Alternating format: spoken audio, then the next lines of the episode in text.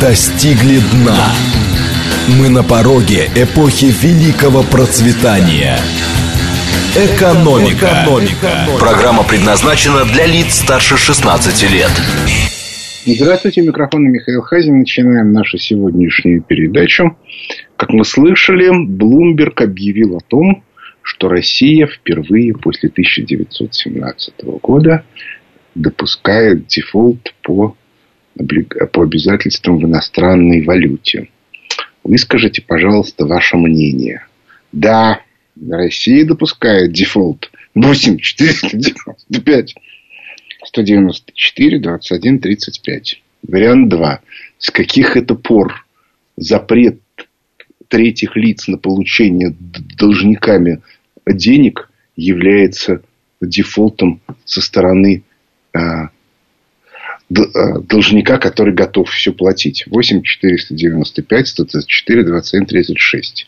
И, наконец, ничего в этом не понимаю. 8 495 134 27 37. Еще раз. 134 27 35 дефолт. 134 27 36 не дефолт, а чушь собачья. А, и, наконец, 134 27 37 не, не берусь сказать.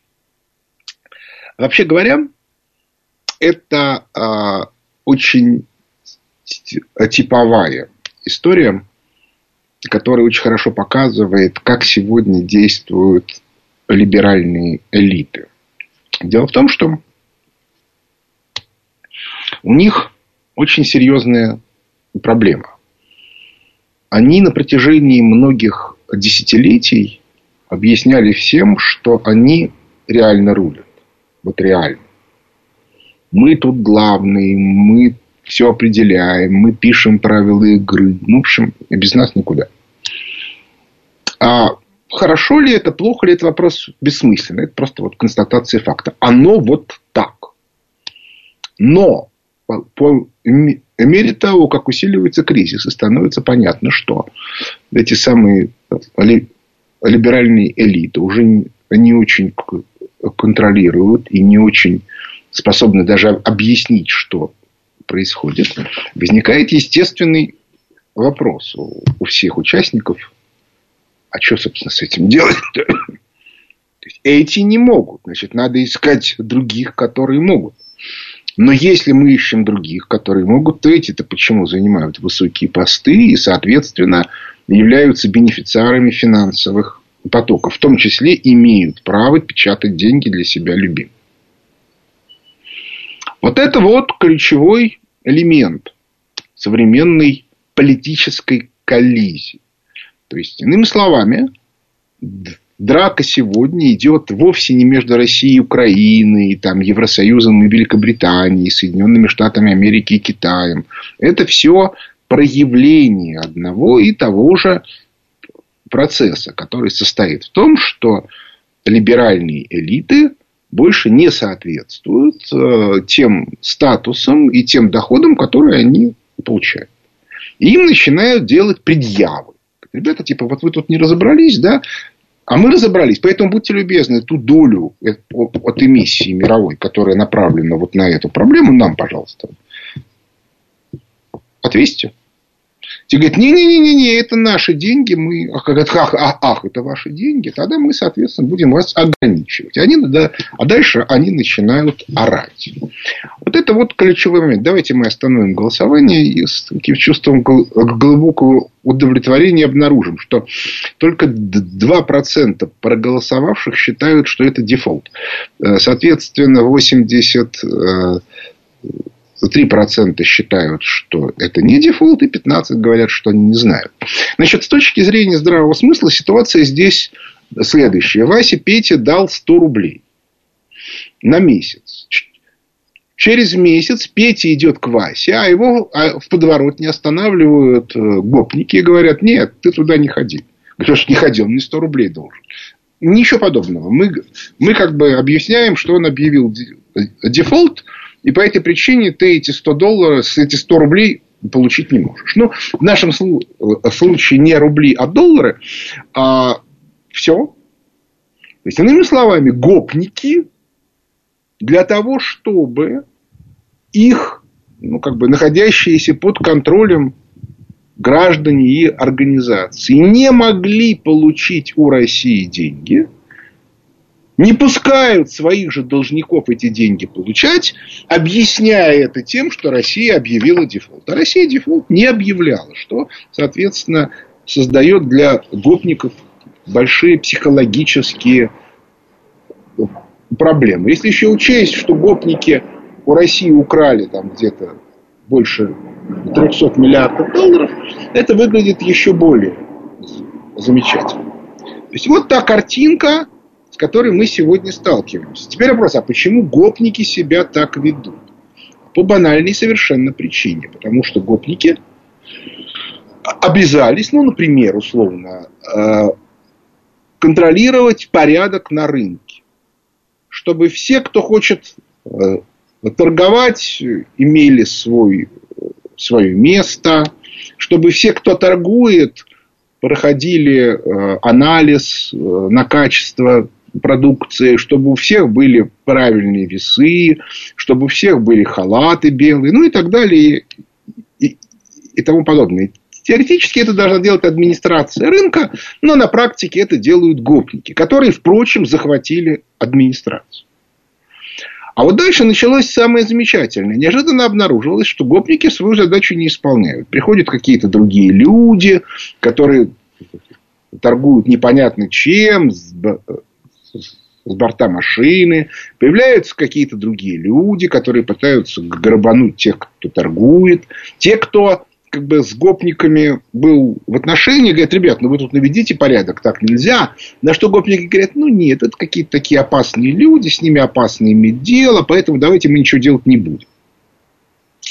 Вот та картинка, с которой сегодня столкнулось прогрессивное человечество. То есть либералы, которые э, изображали из себя светочей, так сказать, свободы, законы и демократии, э, частично выродились сами в гопников, частично появились какие-то другие гопники. И в результате нету ни закона, ни порядка. Ну, про демократию мы даже и говорить не будем. После выборов в Соединенных Штатах Америки как-то даже неудобно. А и вот что с этим делать? Никакого более-менее внятного ответа на этот вопрос нет. А те, кто читает обзоры фонда Хазина, что на русском языке, что на английском, те, конечно, понимают, что по тем показателям, которые имеются в мировой экономике, абсолютно объективным, э, никакого улучшения не будет. Я приведу только одну цифру из последнего обзора. Последние данные по промышленной инфляции в Германии 35%. Я перевожу на русский язык. Это означает, что промышленные активы в Германии за год теряют треть своей стоимости. Ну, реально. Треть. Это тотальная экономическая катастрофа. Тотальная. Что с ней делать? О науке неизвестно. То есть полная безнадега.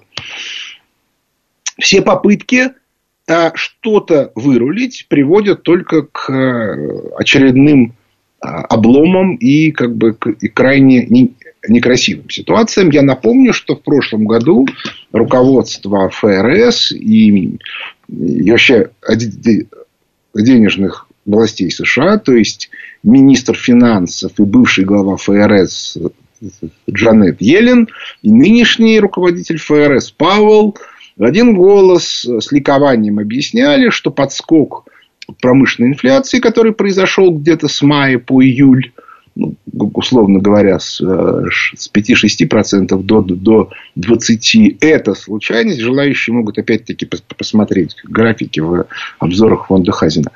А это все э, неправда, это так всего не бывает, это все э, будет все хорошо, и, и промышленная инфляция упадет до приличных значений в 3%. А мы в этих самых обзорах фонда Хазина э, объясняли, что ничего подобного, а, а осенью подскачет вверх инфляция потребительская. Ровно так и произошло. Она поднялась там Ну, официально, по-моему, до 8%.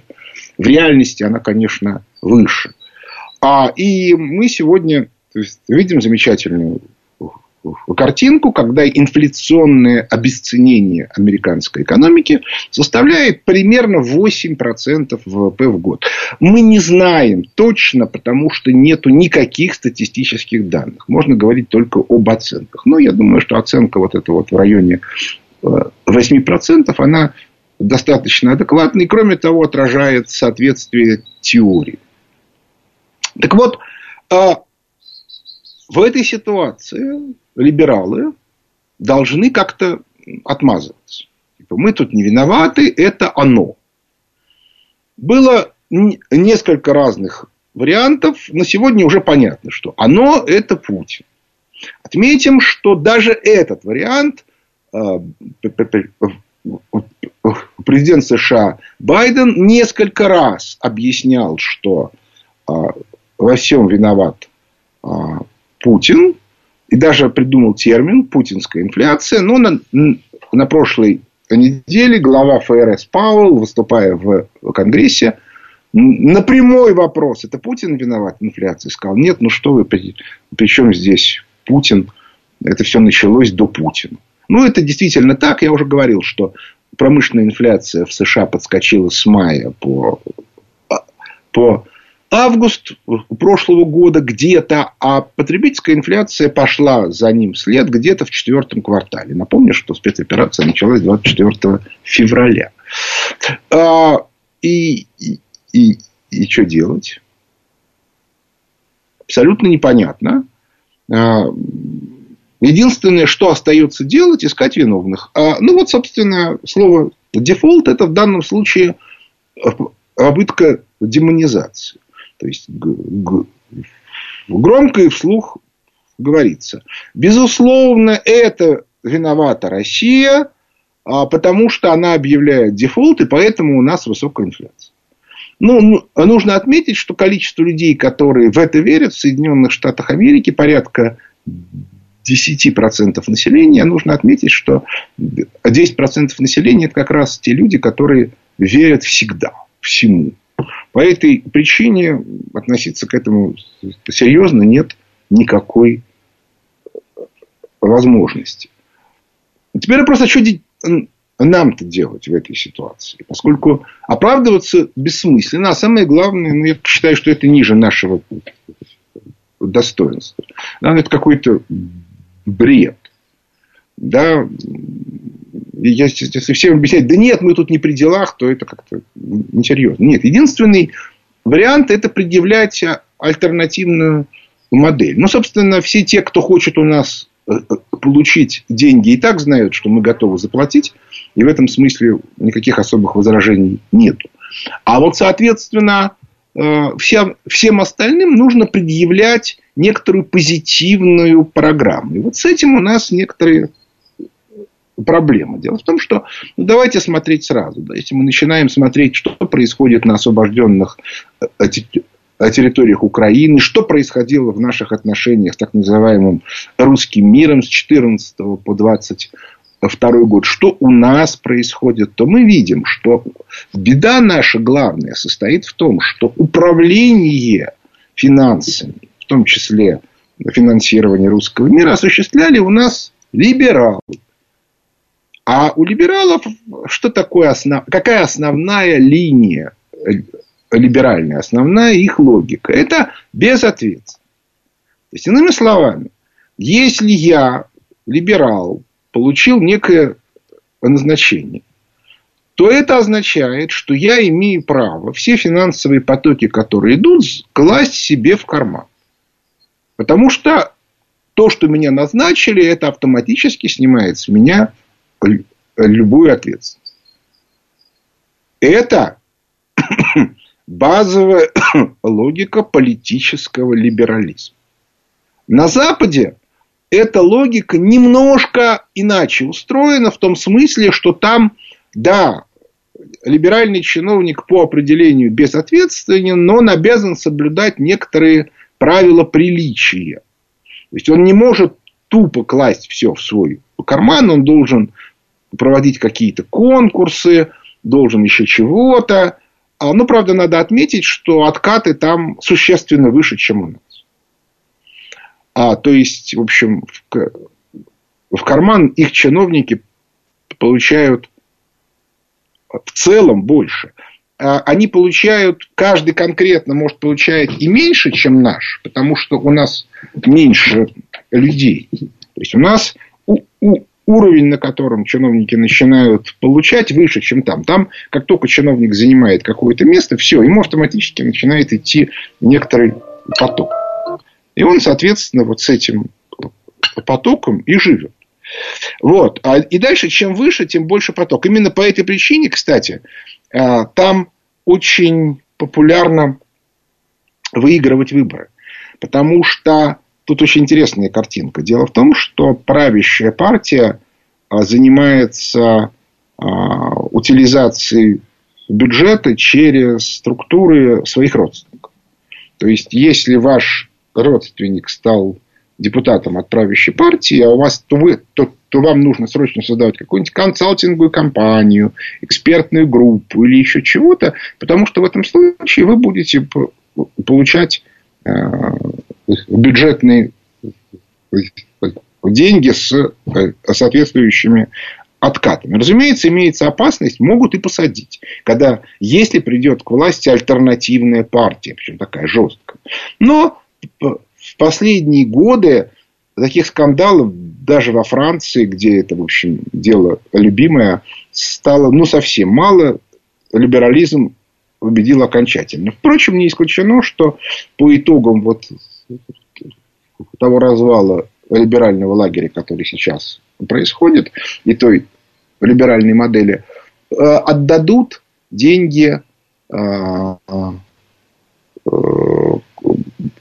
другим группам, а те для того, чтобы ну, как бы быть белыми и пушистыми, начнут расследование. Тогда можно будет сажать всех. То есть, грубо говоря, всех людей, там, которые в любой западной стране занимали министерские должности последние 25 лет можно сажать сразу. Как там говорил Александр Васильевич Суворов, который свою армейскую деятельность начинал интендантом. А любого человека, который проработал три года интендантом, надо сначала вешать, а потом разбираться за что. Так и тут. Значит, а нам нужно разбираться с, со своими либералами и с их методами управления финансовыми потоками. И вот тут мы оказываемся в сложном положении, потому что не либералов у нас сегодня нет. Я уже про это говорил. Можно сколько угодно писать абсолютно выдающиеся тексты о том, как надо реформировать российскую экономику, но у этих текстов э, не, не, нету никаких шансов официально быть легализованными. Это очень хорошо видно на примере Сергея Глазьева, который даже занимая официальный пост советника президента, был абсолютно бессилен, потому что его блокировали помощники президента. Сначала Набиулина, а потом Белоусов. То есть, они не, не пускали его в, бумаги никуда. То есть, они как бы существовали, но в официальном документообороте они отсутствовали. Кстати, когда Глазьев стал министром э, э, евразийской интеграции и стал писать бумаги, которые попадали в официальные документы оборот, то Набиулина устраивала истерики с требованием к правительству, чтобы они выкинули эти бумаги, потому что в них пишутся нелиберальные вещи. А так, смотрите, какая лепота. Значит, ранг ИГС МАУ пишет либеральные бумаги. Высшая школа экономики пишет либеральные бумаги. Правительство пишет либеральные бумаги. А администрация президента в лице помощника по экономике пишет либеральные бумаги. И на все вопросы а, президент ему говорит, Владимир Ильич, а нет другого мнения. Вот оно. Мы едины. Мы настоящие, ну, как сказать, а, у нас команда, видите, все замечательно. Ну как же, говорит Владимир Владимирович, а вот же там распадается мировая экономическая система либеральной. Да что вы, Владимир Владимирович, это всякие маргиналы пишут. Мы даже их имен-то не знаем. Они все дебилы и бездельники. Их давно выгнали за профнепригодность. Они ничего не понимают. И вообще как бы не обращайте на них внимания. Вот эта картинка. И она представляется для нас сегодня очень опасной. Потому что либеральная модель таки разрушается. И куда деваться совершенно непонятно. То есть, а фактически речь идет о том, что люди, которые понимают, что происходит, а я уже говорил о том, что мы в неком смысле уникальная страна, потому что мы а, а, в нашей стране экономические эксперты разработали а, а, теорию нынешнего кризиса еще там 20 с лишним лет тому назад. Но те люди, которые это сделали, они не то, что не находятся на должностях, может быть, собственно, уже и не очень-то и хочется, но они даже не могут свое мнение легализовать в рамках официального документа оборота. Меня, например, не существует официально. Просто не существует. И, и никого не существует. Делягин это какой-то маргинальный депутат, который несет пургу, и которого сейчас будут активно истреблять. Собственно, уже истребляют. Команда Глазьева, Дмитрий Митяев, вообще э, э, такое имя слышали? Ну и так далее и тому подобное. И это вот типичный совершенно э, вариант. Да, разумеется, с точки зрения э, психологии это такой детский способ защиты. Я закрываю глаза, затыкаю уши, и, и, и неприятностей нету. Но мы сейчас думаем не о неприятностях либералов, а о стране. Ну и дальше начинается, вот у нас происходит сжатие кредитов в стране, у нас падает жизненный уровень населения. Кстати, население, кстати, замечательное совершенно. Сейчас правительство отчитается, что в долларах доходы нашего населения выросли. То есть, они подняли курс рубля на 30%. На 30? Ну да, на 30. И дальше, соответственно, ну хорошо, на 25. И говорят, вот смотрите, доходы населения выросли на 10%. Они на самом деле на 15 упали в рублях. А давайте мы посчитаем в долларах. Вот смотрите, как все хорошо. Везде все падает, а у нас растет. А то, что при этом будут сейчас закрываться экспортно ориентированные предприятия, потому что при таком соотношении внутренних издержек и внешних доходов они существовать не могут. Это нет. Вот. Это крайне неприятная и крайне опасная ситуация.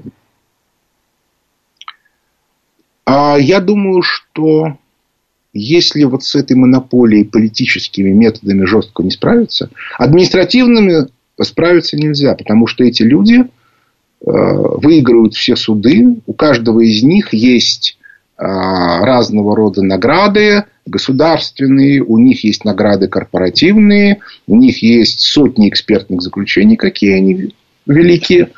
А, соответственно, у альтернативного мнения, которое соответствует реальности, но не вписано в государственный оборот, такого рода систем защиты нет. И поэтому только политическими методами можно их убирать. Перерыв на новости. Экономика. Экономика. Возвращаемся в студию. Микрофона Михаил Хазин. Начинаю отвечать на вопросы слушателей. Здравствуйте. Здравствуйте, Михаил Леонидович. Э, Виктор Михайлович из Домодедова. Да, слушаю. Вот э, некоторое время назад один из швейцарских банков э, заявил, что э, условием продажи России э, нефтепродуктов за рубли, по сути, запустил э, новую финансовую э, систем, э, систему вот по вашему мнению, э, как долго э, может продлиться этот процесс и не будет ли он являться приговором доллару? Ну, понимаете, что значит, э, не будет ли он являться приговором доллару? Доллару конец так и так, как мировой валюте. А валютой Соединенных Штатов Америки и, соответственно, там, американской валютной зоны он все равно останется. Поэтому я не вижу тут особых никаких э, проблем. А, просто процесс распада мировой долларовой системы, он идет по разным направлениям. Одна из, одно из них состоит в том, что нужно каким-то Э, каким-то образом заменить доллар в системе обращения, поскольку власти денежные Соединенных Штатов Америки явно совершенно не в состоянии исполнить свои обязательства. То есть в данном случае как раз дефолт действительно имеет место, и это дефолт э, со стороны Соединенных Штатов Америки. Вот. Ну вот, вот вам и картинка. Я тут не вижу никаких особых проблем. Вот. Это как бы совершенно понятная история, без каких бы то ни было. Вот. Следующий вопрос. Здравствуйте. Да, здравствуйте. Скажите, но ведь вопрос, э, само по себе развал какой-то долларовой системы не является же целью для нас как государства и для нашей валюты. Ведь для нас является целью какое-то создание какой-то платежной нам выгодной системы. И является ли этой системой, будет ли являться рубль? Ведь сейчас не кажется, как будто бы рубль является нашей целью, как э, такой мировой валюты или валюты, которая выгодна нам для, для купли-продажи. Ну, смотрите, а, мы должны решать свои задачи. А, мы какое-то время решали их с помощью доллара. Теперь понятно, что доллар не выполняет свои функции. Ну все, да, ну вот все, да. Тема закрыта. По этой причине, ну что, мы вынуждены каким-то искать какие-то варианты. Мы их ищем. Как, как получается. Причем, э, обращаю внимание, ищем-то мы хреновенько. Потому что мы по-прежнему продолжаем делать вид, что либеральная система останется, что надо действовать либеральными методами и так далее и тому подобное. Это плохо. Но э, я про это все время говорю. Более того, мы в результате создаем себе проблемы, потому что мы можем получить осенью очень серьезный экономический спад. Поскольку э, происходит сжатие кредита и падение уровня жизни населения. И это опасная ситуация. С этим надо что-то делать. Вот. Но э, при этом это как бы поддерживать доллар как в виде вот этой самой мировой валюты мы уже точно не можем, ну, потому что мы видели, да, у нас там украли 300 миллиардов долларов. Ну, это плохо. Вот. Следующий вопрос. Добрый день, Михаил Сергей Алексеевич меня зовут. Да, здравствуйте. На Международном экономическом форуме этого года президент назвал шесть ключевых принципов – на основе которых будет развиваться Россия и российская экономика. Четвертый принцип – это социальная справедливость. На ваш взгляд, в ближайший год-два можно будет говорить о том, что снижение бедности и неравенства действительно становится в целом определяющим условием для дальнейшего развития э, России, как это хочет президент. Спасибо. Я пока не вижу. До тех пор, пока финансы контролируют ли либералы, это невозможно. Это невозможно мы можем еще через бюджетные механизмы поддерживать бедных, это один из элементов, как бы это поддержка бедных. Но социальной справедливости до тех пор, пока э, экономику и финансы контролируют э, либералы, быть не может. Следующий вопрос. Алло. Алло, здравствуйте, Михаил Леонидович. Здравствуйте. Вот я вам задам такой дилетантский, может, вопрос умышленно. Почему до сих пор не разбираются с бывшими вот этими плохишами, Чубайсом и так далее? Вот на фотографии сидят молодой Путин, Собчак и Чубайс. Оказывается, распродавали промышленные предприятия, в том числе, в основном, конечно, военные и значимые, в десятки раз дешевле. И Чубайс даже говорил, что давайте мы даже денег дадим, чтобы у нас забрали эти предприятия. И теперь они все уходят, выскользают за границу, их не, значит, корабли и яхты стоят на Фиджи, никто не принимает никаких мер. А появился еще один вот э, застенчивый воришка, этот, который, вот, постоянно когда вообще будет э, э, порядок наведен в этом? Как Кого вы думаете? Под застенчивым воришком. А вот э, как вы, на мы как-то вот 900 миллионов он украл недавно, говорили, я сейчас опять забыл фамилию его. Вот. Ну, я не понимаю, о чем говорите. А, вот, значит, э, ну, воришек у нас хватает. Значит, дело в том, что это принципиальный вопрос. Я об этом очень много писал в «Лестнице в небо». Что элиты, в принципе, не подсудны. То есть, если есть элитная группа, которая реализует некоторый политический план, то в рамках своего политического плана она не подсудна. Это объективное обстоятельство. С этим ничего нельзя сделать. Вот если, соответственно, этот план признан вредительским, то в этом случае, да, ситуация радикально меняется. Но пока этот план вредительским не признан. Вот в чем весь фокус. И по этой причине они могут себе позволять все то, что они себе позволяют. Другое дело, что есть еще одна проблема. Есть люди, которые тупо украли какой-нибудь там Минц, который сейчас сидит в Лондоне. Вот это как бы про, про, про, него уже можно говорить, что он вор. Далеко не про всех либералов можно говорить, что они воры. Да? Если вы скажете, что Чубайс вор, вы получите иск.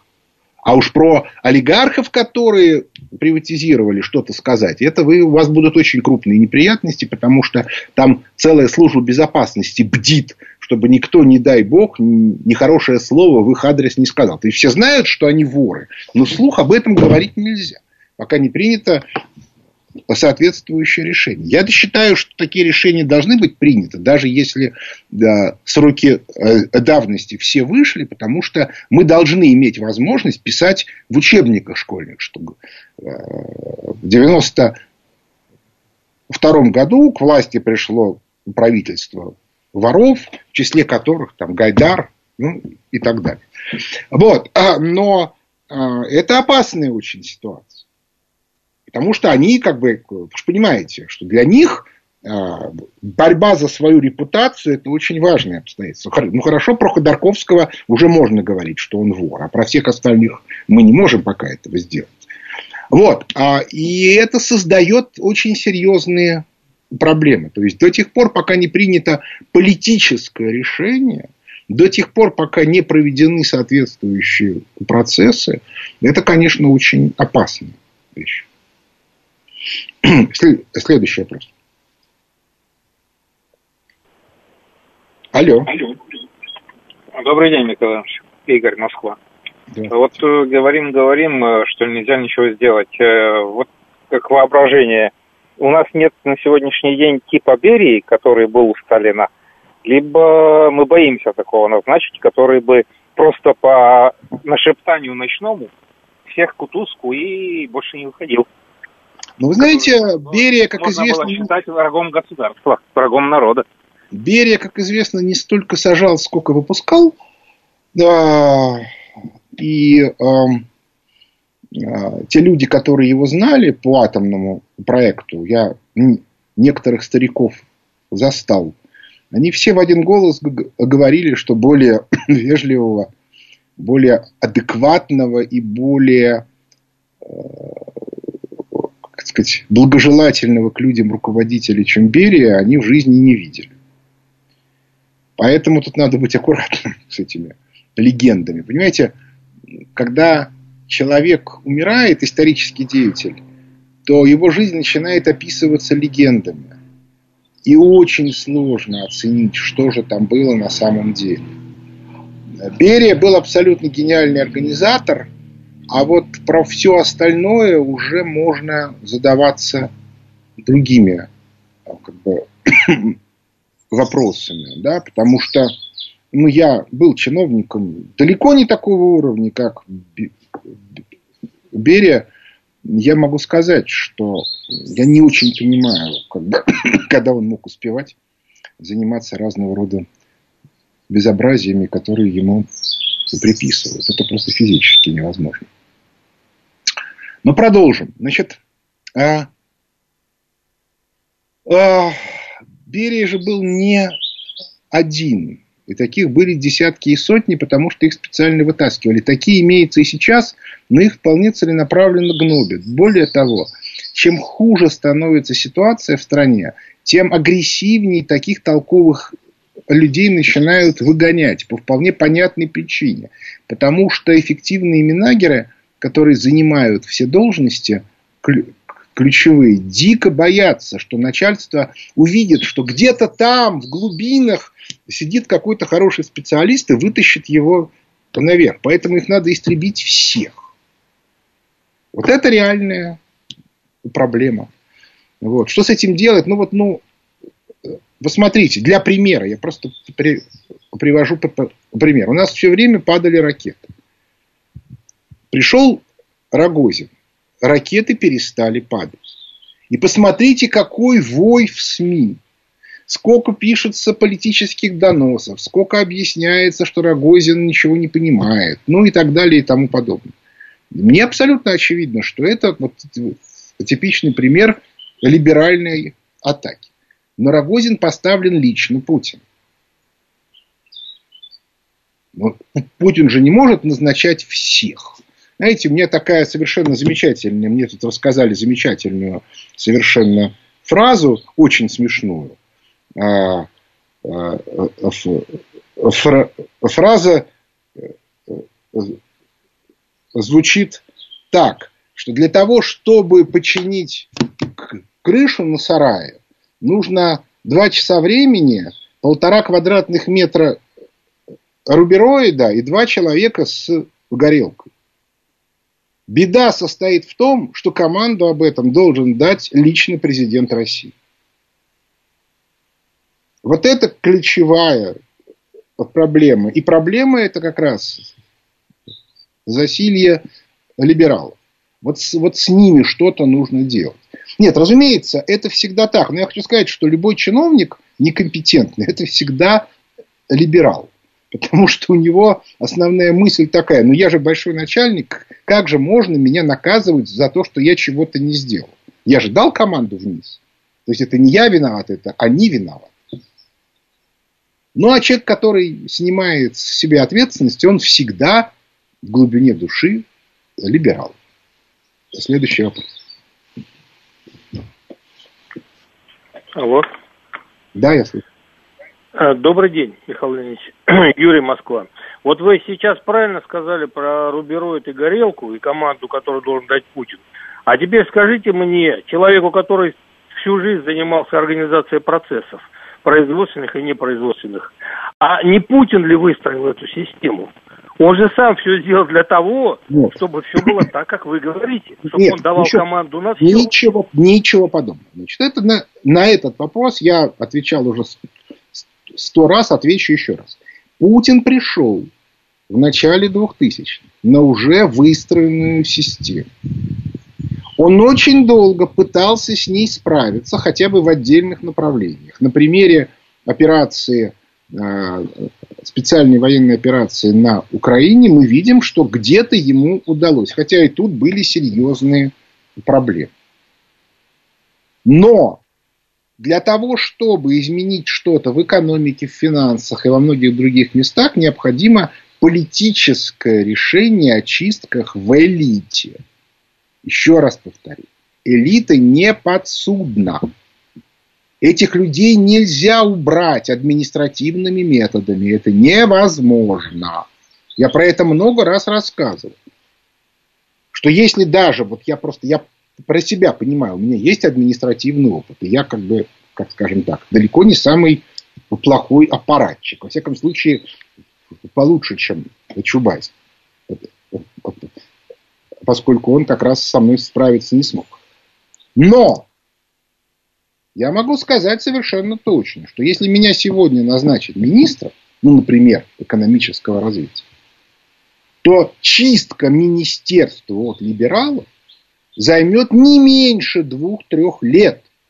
И все эти два-три года министерство будет работать крайне неэффективно. Потому что любая попытка дать команду будет немедленно заторможена и будет дан либо абсолютно вредительский либеральный ответ, либо вообще никакого ответа. И более того, люди, которые будут увольняться за профнепригодность, будут восстанавливаться через суд. Они будут предъявлять колоссальное количество аргументов от государственных наград до разного рода заключений, причем государственных структур. Ранг ИГС будет писать, что данный человек обладает высочайшей квалификацией, и его увольнение за несоответствие занимаемой должности является некорректным. Ну и так далее и тому подобное. И их десятки и сотни. И это будет очень тяжелая и упорная борьба. И если от меня потребуют результат, ну, грубо говоря, там, в течение трех месяцев сделайте что-нибудь, то этот результат одно из двух. Или я буду один заниматься этим результатом и не трогать министерство, или я буду чистить министерство, и тогда не будет никакого результата. Это объективная ситуация, еще раз повторяю. Если нет политического решения, политического, то есть я вызываю там, у меня там, грубо говоря, 15 замминистров, я вызываю из них и говорю, вот вы вот это говорили, да, вы уволены, потому что ваша позиция не соответствует позиции правительства. Точка. Не по административным причинам, по политическим. Но, кстати, по закону увольнять по политическим причинам заместителя министра нельзя. По этой причине нужно еще вызвать судей и сказать им, ребята, вот этих восстанавливать запрещено. Ну и так далее и тому подобное. То есть это будет очень сложная вещь, которую можно решать только на политическом уровне. Вот почему все ждут политического решения президента. А без этого невозможно. А сегодня мы вообще бессильны. Еще раз повторяю. С точки зрения официального документа оборота, ни Глазьева, ни меня, ни Делягин, Митяева не, не существует. Следующий вопрос. Алло. Добрый день. Добрый день, Михаил Леонидович. Э, Виктор Михайлович из Москвы. Скажите, пожалуйста, вот нам, дилетантам всем, которые занимаются перевооружением нашей промышленности. Почему? Почему дешевый доллар не выгоден стране? Мы же за эти деньги можем, можем покупать оборудование. Это перестраивать наши линии. Объясню почему. Объясню, дешевый доллар, э, дешевый Объясню. доллар это дорогой труд наших. Объясню наших... почему. Все очень просто. Все очень просто. Дело в том, что для того, чтобы наша страна развивалась, необходимы инвестиции. Рублевые инвестиции в стране запрещены. Они слишком дорогие. Кредиты на оборотные средства тоже слишком дорогие. Кто будет покупать ваши станки? Ну хорошо, вот, вот вы их купили. Вот они стоят в чистом поле. Дальше, соответственно, вы говорите, ребята, возьмите кто-нибудь станки. А вам на это говорят, не, не, не, не, не, не. Потому что они в обслуживании убыточны. Потому что мы не можем платить такие налоги, мы не можем платить такие проценты по кредитам, мы не можем платить такие, ну это тоже налоги, ну хорошо, страховые платежи, то есть э, налоги на фонд заработной платы. И по этой причине, что хотите с этими станками, то и делайте. А мы с ними работать не будем, мы не можем. Обращайтесь в Центральный банк. Ну давайте, у меня, давайте в каждый кабинет в Центральном поставим по станку и заставим, соответственно, этих работников на них работать. Но они же не дают людям на них работать. Значит, пускай сами работают. Никакого другого варианта я не вижу. Потому что мало купить станки, надо, чтобы они работали. А для этого нужны условия. Эти, этих условий нету. Следующий вопрос. Здравствуйте, Михаил. Вот про застенчивую воришку говорили, это Абызов, наверное. Вот. А вопрос мой вот какой. Вы говорили, что есть проблемы с э, документооборотом. То есть вот пишут что-то Глазьев, его бумаги игнорируются. Ну так вот как раз э, правильный путь э, э, создания нормальной системы управления заключается в том, чтобы четко назвать, какая структура в администрации президента занимается разработкой модели документооборота, кто ее начальник – вот, то есть э, нужно именно, так сказать, с организации правильного документооборота начинать эту проблему решать. Вот, и тут как раз именно как вы сложные себе модели да, нужно построить. Дело не, в том, как, дело не в том, как бумаги ходят, дело в том, что в них написано. Понимаете? Правильно. Значит, надо вот правильно моделировать документы. Оборот есть... содержание бумаг не отвечает. Он отвечает только на то, что бумага прошла из пункта А в пункт Б. Она идет, только написано в ней либеральная пурга. А как только появляется, а, а она не появляется, бумага, в которой нету либеральной пурги, в официальном документообороте сегодня появиться не может. Ну, просто нету. Ну, все, о чем тогда разговаривать? Все? Нету такого мнения. Не существует. Ну, представьте себе, что у вас идет дискуссия, за столом сидит 20 человек, и при этом у 18 рот заклеен скотчем. А двое говорят, и вот сидит начальник такой, говорит, да, ну вот смотрите, да, вот, вот мы высказались, да, мнение высказано, никто ничего больше сказать не хочет, нет. Ну все, то, все решение принято. Вот, вот так все и происходит. Поэтому ну, давайте как бы документооборот в данном случае роли не играет. Это чисто формальная штука. Тем более он сейчас в, в основном электрон, э, не, не, не бумажный. Речь идет о содержании. Содержание нелиберальное абсолютно заблокировано, намертво. Вот. Единственный, кто пытается что-то говорить нелиберально, это президент. Но, но как бы дальше в соответствии, в соответствии с речами президента должны быть поручения, а в поручениях это уже исчезает. Ну, потому что этого быть не может. Я просто хорошо вспоминаю, как это все делалось в прежние времена. Ладно, не, не буду сейчас рассказывать, уже времени осталось мало. Значит, я напоминаю, что в свете того, что мы все, все-таки рассчитываем, что политические решения хотя бы частично будут приниматься кадровые, и поэтому в нашей стране будут происходить изменения, мы с 25 июля открываем четвертый поток карьерного консалтинга. Желающие могут зайти на сайт э, фонда Хазина и в разделе «Афиша» посмотреть. И как бы желающие могут туда записаться этот поток будет в онлайн-режиме. По этой причине в нем могут принимать участие любые иногородние. Приезд в Москву не требуется. А дальше, соответственно, те, кто хочет смотреть, что происходит в мировой экономике, это, соответственно, обзоры фонда Хазина. А, ну а что касается описания конкретных проблем, ну вот я стараюсь их более-менее внятно проговорить, те, которые считаю наиболее важным в наших передачах. Но на этом наше время подошло к концу. Микрофон был Михаил Хатин. Благодарю за внимание. До свидания.